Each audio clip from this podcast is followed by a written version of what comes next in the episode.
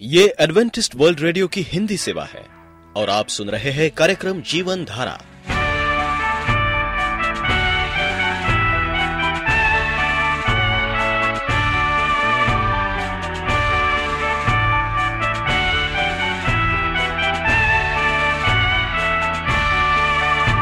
कार्यक्रम जीवन धारा सुनने वालों को मैं स्मिता और मैं अमित हमारा प्यार भरा नमस्कार।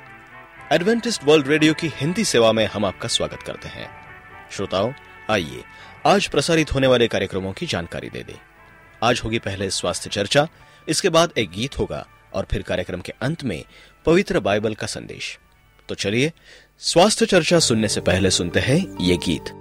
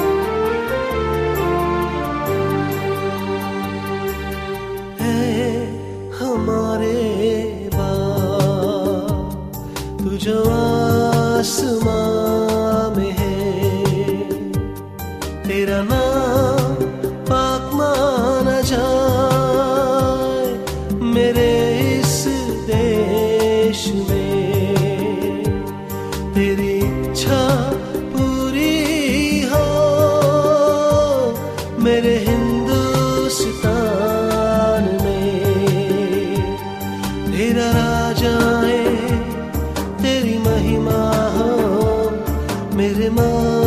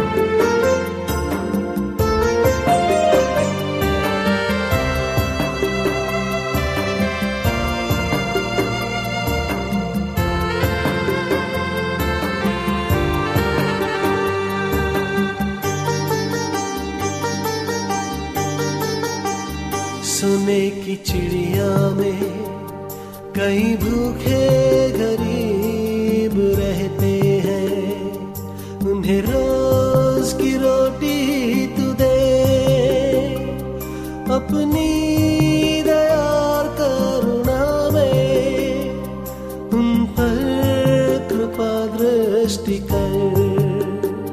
गुनहगार है हम हमारे अपराध क्षमा कर। अत्याचार भ्रष्टाचार को क्षमा कर।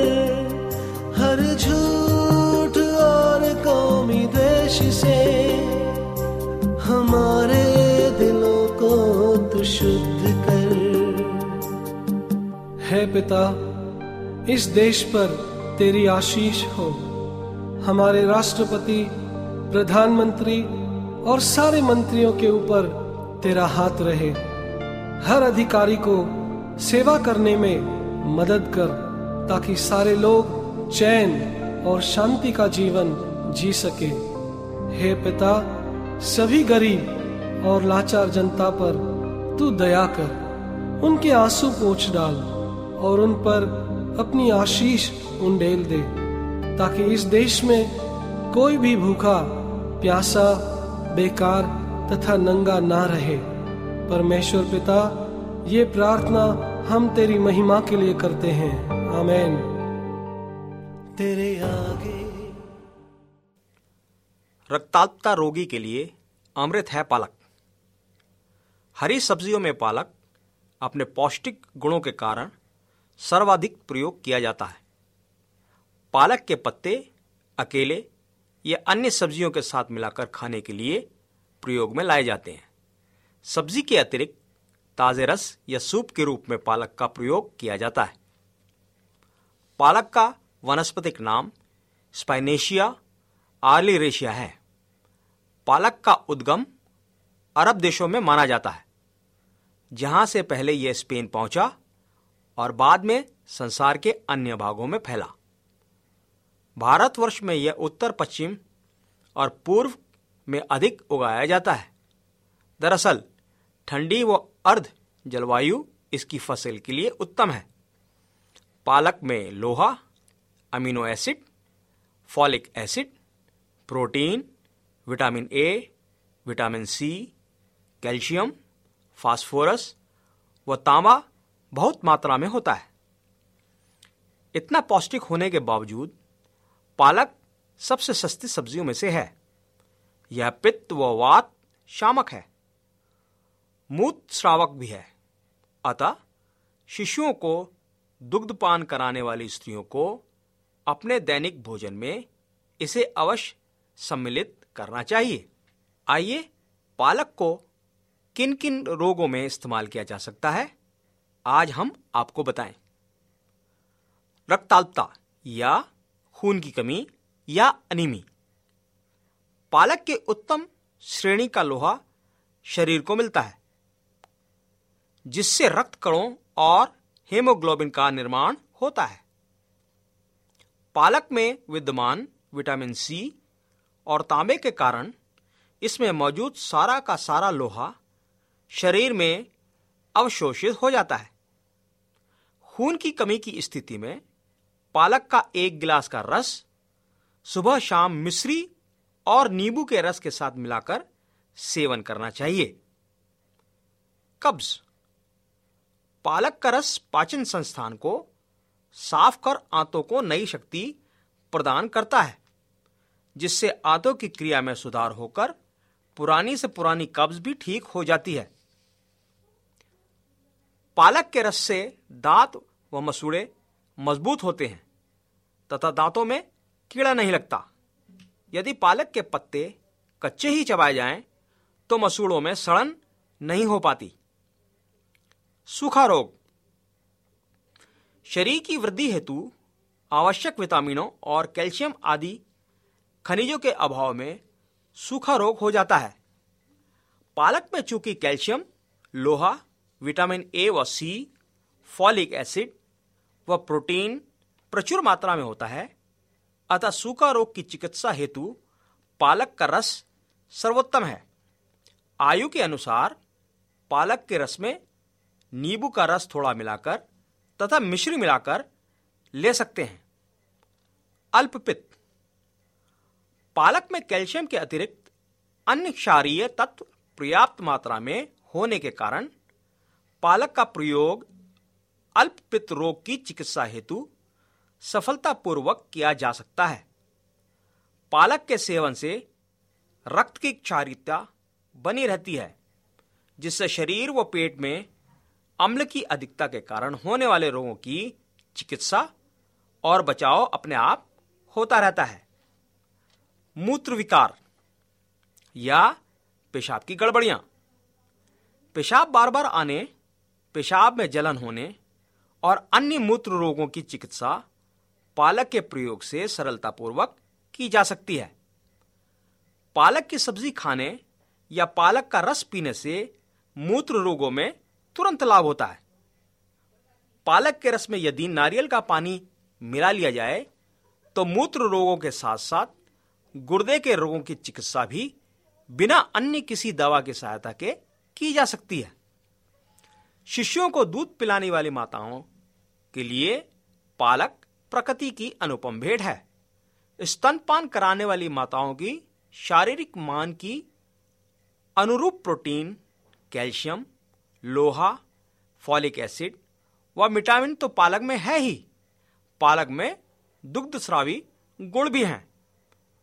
ऐसी स्त्रियों को जिनको प्रसव के बाद दूध नहीं आता, पालक का रस दो तीन दिन पिलाने से दूध आने लगता है। दुग्ध स्ट्राविक गुण के अतिरिक्त पालक दूध की गुणवत्ता में भी सुधार करता है। उल्टी। जब उल्टी किसी तरह न रुक रही हो तो पालक, पुदीना और प्याज का रस समान मात्रा में मिलाकर दो दो चम्मच तीन चार बार पिलाने से उल्टी थम जाती है। श्वसन संबंधी रोग या सांस की परेशानियाँ। अतः ऐसे रोगियों को पालक का सेवन नहीं करना चाहिए। हमें पूर्ण आशा है कि आज की इस जानकारी से आपको बहुत लाभ पहुंचेगा। अब आप वेल्डन चरण को आज्ञा दीजिए। नमस्कार। आप एडवेंटिस्ट वर्ल्ड रेडियो का जीवन धारा कार्यक्रम सुन रहे हैं।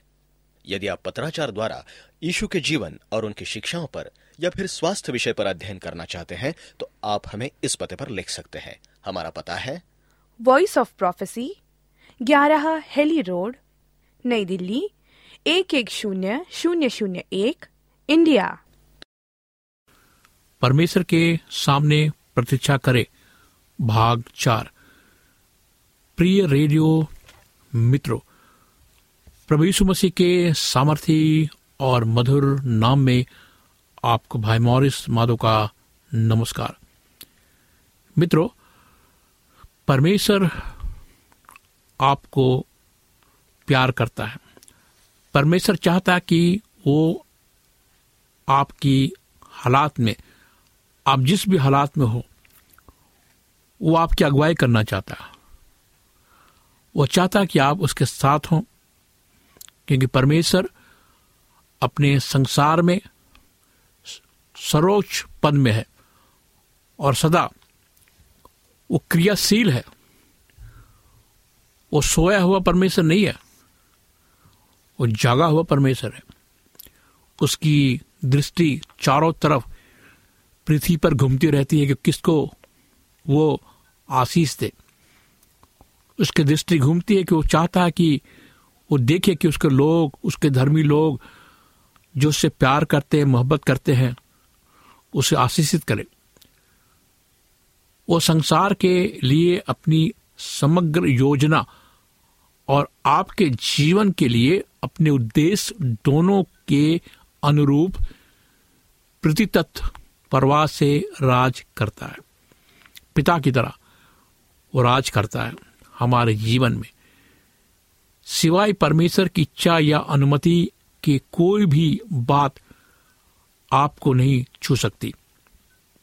और चूँकि आप मानव जाति की अंश हैं, आपके जीवन में अनेक घटनाएँ घटती हैं जो सीधे सीधे आपके क्रिया कलापों का परिणाम नहीं है। सिर्फ़ इसलिए क्या मसीह है, आप सब समस्याओं, दुखों से नहीं बच सकते। केवल हम मसीह होने के कारण समस्याओं से बीमारियों से, दुखियों से सताओं से हम नहीं बच सकते। कुछ लोग सोचते हैं कि हम मसीह हैं तो हमारे जीवन में समस्याएँ नहीं आएँगी, हमारे जीवन में बीमारी नहीं आएँगी। आज बहुत से मसीह प्रचार करते हैं कि हमें परमेश्वर आशीष देगा, समस्याओं को दूर करेगा, दुखों को दूर करेगा। ये सब ठीक है, परमेश्वर हमारे साथ है वो हमारी समस्याओं, दुखों को दूर करता है। इसका मतलब ये नहीं है कि हमारे जीवन में समस्या ना। प्रभु कहता है कि तुम इस पृथ्वी पे हो। अब पृथ्वी पे हमें क्या होगा? तकलीफ़ होगा, क्लेश होगा। हम सताए जाएँगे प्रभु मसीह के कारण। ये सब बातें लिखी गई है। वहाँ क्लेश होगा। किंतु मसीह होने के कारण आपके लिए परमेश्वर की विशेष स्रोत उपलब्ध है। आपके पास परमेश्वर का विशेष प्रेम और परवाह है, क्योंकि वो आपसे प्रेम करता है, वो आपकी परवाह करता है। आपके लिए पवित्र आत्मा भी है, जो आपकी अगुवाई करती है, और आपको प्रार्थना का एक विशेष अधिकार दिया गया है। यह हमारे लिए एक विशेष अवसर का समय है, आपकी परिस्थिति में सहायता के लिए या अपनी परिस्थितियों को व्यतीत करने के समय में भी सहायता के लिए हम सब के पास एक विशेष सरदूत है। परमेश्वर की दासी मिस एलन जी वाइट कहती है कि हर एक विश्वासी जो परमेश्वर की आज्ञा मानता है और विशेषकर उसकी शबद की समय आराधना करता है, शबद का दिन पालन करता है, शबद मतलब सातवां दिन जो परमेश्वर ने पृथ्वी की सृष्टि की, उसने सातवें दिन को आशीष दी, यानी शबद को आशीष दी। जो परमेश्वर ने मूसा को आज्ञा दी, वो आज्ञा सात, चार आज्ञाओं में चौथी आज्ञा जो है वो शब्द की आज्ञा है।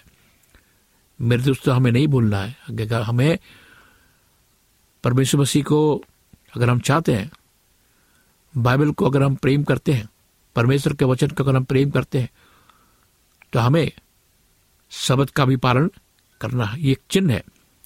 मसीह होने का सबसे बड़ा चिन्ह है कि हम परमेश्वर के बनाए हुए शब्द को जो सातवां दिन है वो पालन करें, क्योंकि परमेश्वर ने उस दिन उसको आशीष दी।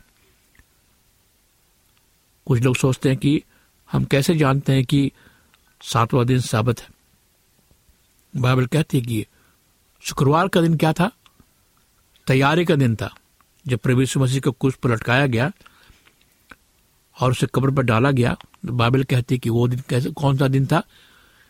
तैयारी का दिन था। किस, किसकी तैयारी का दिन था? सबत के दिन, तैयारी का दिन था। और वो क्या था? फ्राइडे था। दूसरे दिन कौन था? सबत के दिन था। सबत के दिन को प्रभु मसीह ने विश्राम किया। और जब हम स्वर्ग में जाएँगे, हम सबत पालन करेंगे। यही एक चिन्ह है। यही एक चिन्ह है। छाप लेने का एक चिन्ह है।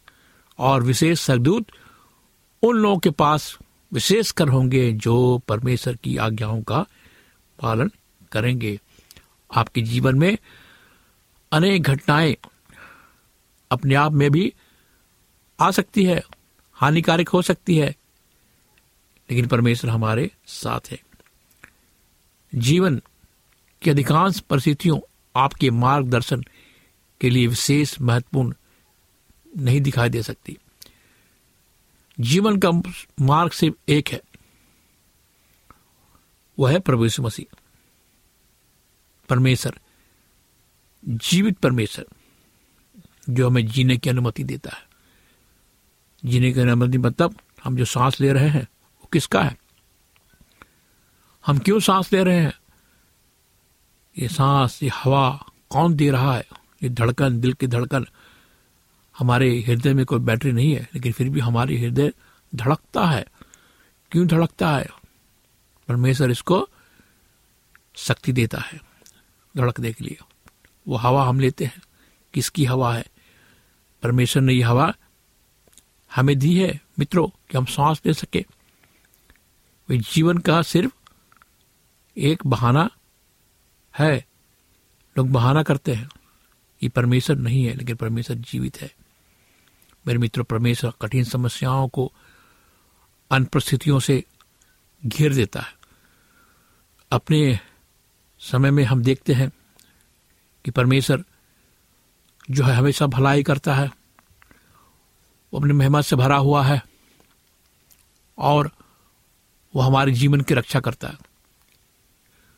कुछ घटनाएँ शैतान के द्वारा आपकी परीक्षा करने, आपको गलत मार्ग पर ले जाने, आपको निराश करने या आपको उत्तेजित करने के लिए तैयार की गई है। हो सकता है कि आप परमेश्वर पर विश्वास ना करें, लेकिन परमेश्वर का पूरा ध्यान आप पर है। पूरा पूरा ध्यान परमेश्वर जी है आप पर डालता है और आपको प्यार करता है। हम देखते हैं कि यूसुफ स्वयं को गुलामी में बेचे जाने को को ऐसा संकेत मानकर चलता कि वो परमेश्वर की इच्छा ये बाहर था। तो वो परमेश्वर के प्रबंध का गलत आकलन किया होता। यदि वो अपने कैद में डाले जाने को ऐसा संकेत मारकर चलता है। परमेश्वर जो है वो विश्वास योग है। अगर हम यूसुफ के समान हो, परमेश्वर यूसुफ में चरित्र देखा, वो चरित्र में महान था, वो विश्वास योग था, और उन्होंने उसे प्राचीन इतिहास का बुलंद अगवा इसराइल और मिस्र दोनों को बचाने के द्वारा बनने के लिए तैयार किया गया युग बनाया। यूसुफ किशोर अवस्था में अपने पिता का आज्ञा पालन करने से अंतर्राष्ट्रीय संकट काल में मिस्र का प्रधानमंत्री की अपनी भूमिका तक परमेश्वर के समय में परमेश्वर के स्थान पर परमेश्वर का जन था। ईसुफ पीछे पलटकर देखने और ये कह सकने के योग था यद्यपि तुम लोगों ने मेरे लिए बुराई का विचार किया था, परंतु परमेश्वर ने उसी बात को भलाई का विचार किया, जिससे वो ऐसा करे। जैसे आज के दिन प्रकट है। बहुत से लोगों के प्राण बचाए गए हैं। उत्पत्ति पचास बीस। शारीरिक, आर्थिक कठिनाई, अनुरूप, अनिवार्य रूप से यह सिद्ध नहीं करते कि परमेश्वर अप्रसन्न है।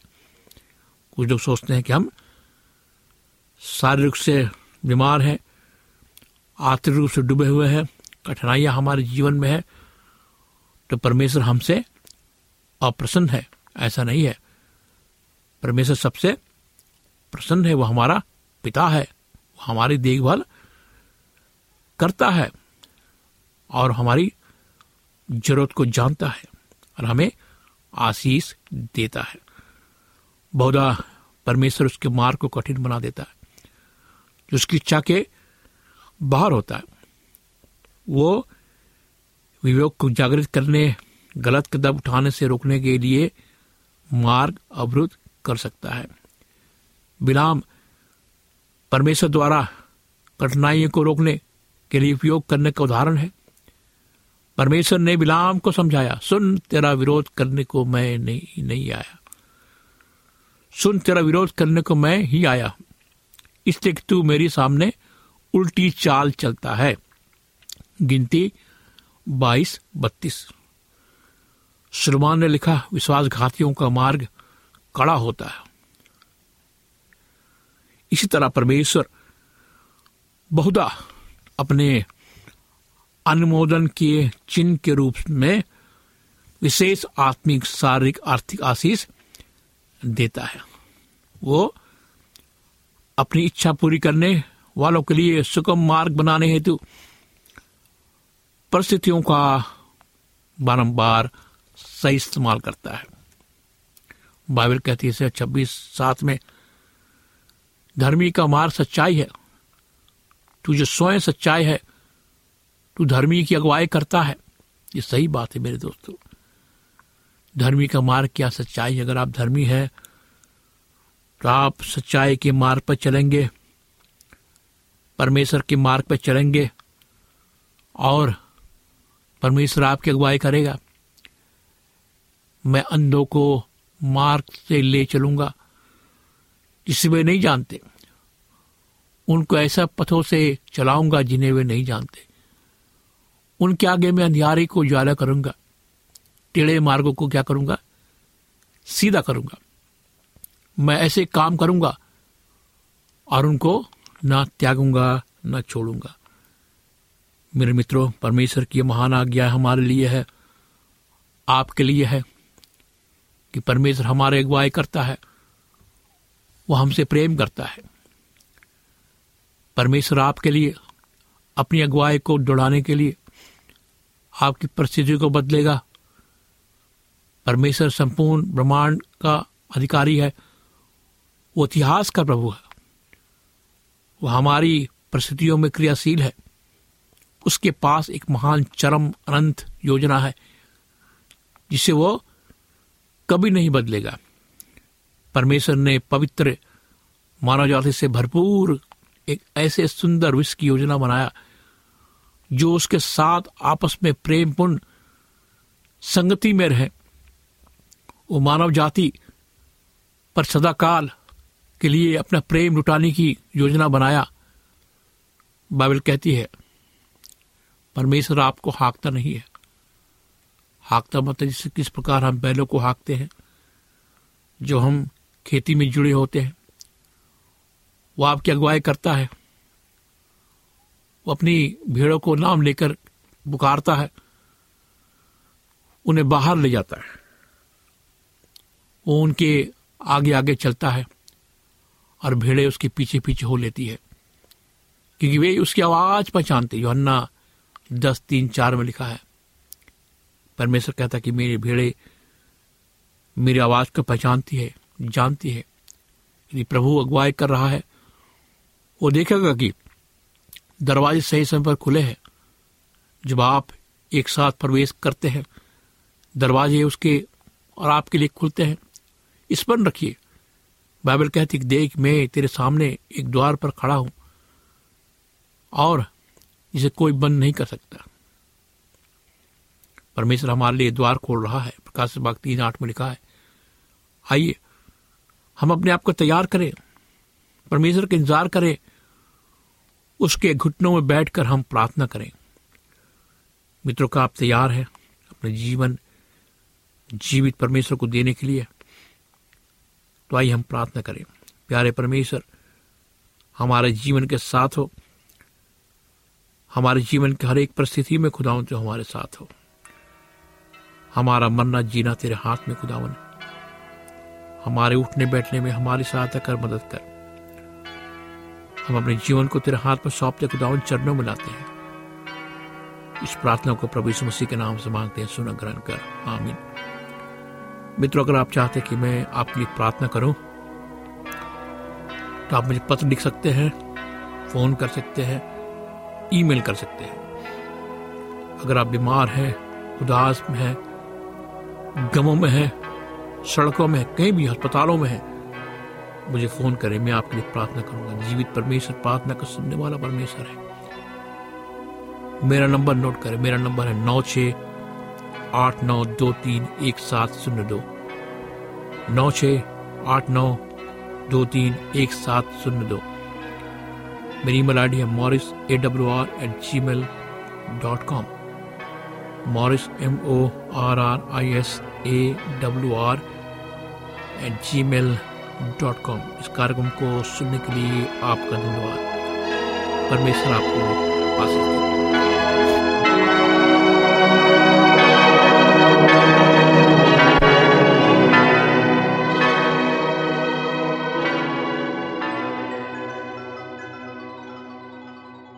यदि आपका कोई प्रश्न या सुझाव हो तो हमें अवश्य लिखिए। हमें आपके पत्रों का इंतज़ार रहेगा। हमारा पता है। कार्यक्रम Jeevan Dhara Adventist World Radio post box सत्रह पुणे चार एक एक शून्य शून्य एक महाराष्ट्र इंडिया। पता एक बार फिर नोट कर ले। कार्यक्रम Jeevan Dhara Adventist World Radio post box सत्रह पुणे चार एक एक शून्य शून्य एक महाराष्ट्र इंडिया। और अब हमारा समय यहीं पर समाप्त होता है। इसी समय इसी मीटर बैंड पर आपसे फिर भेंट होगी। तब तक के लिए मैं स्मिता और मैं अमित हमें आज्ञा दीजिए। प्रभु आपको आशीष दे।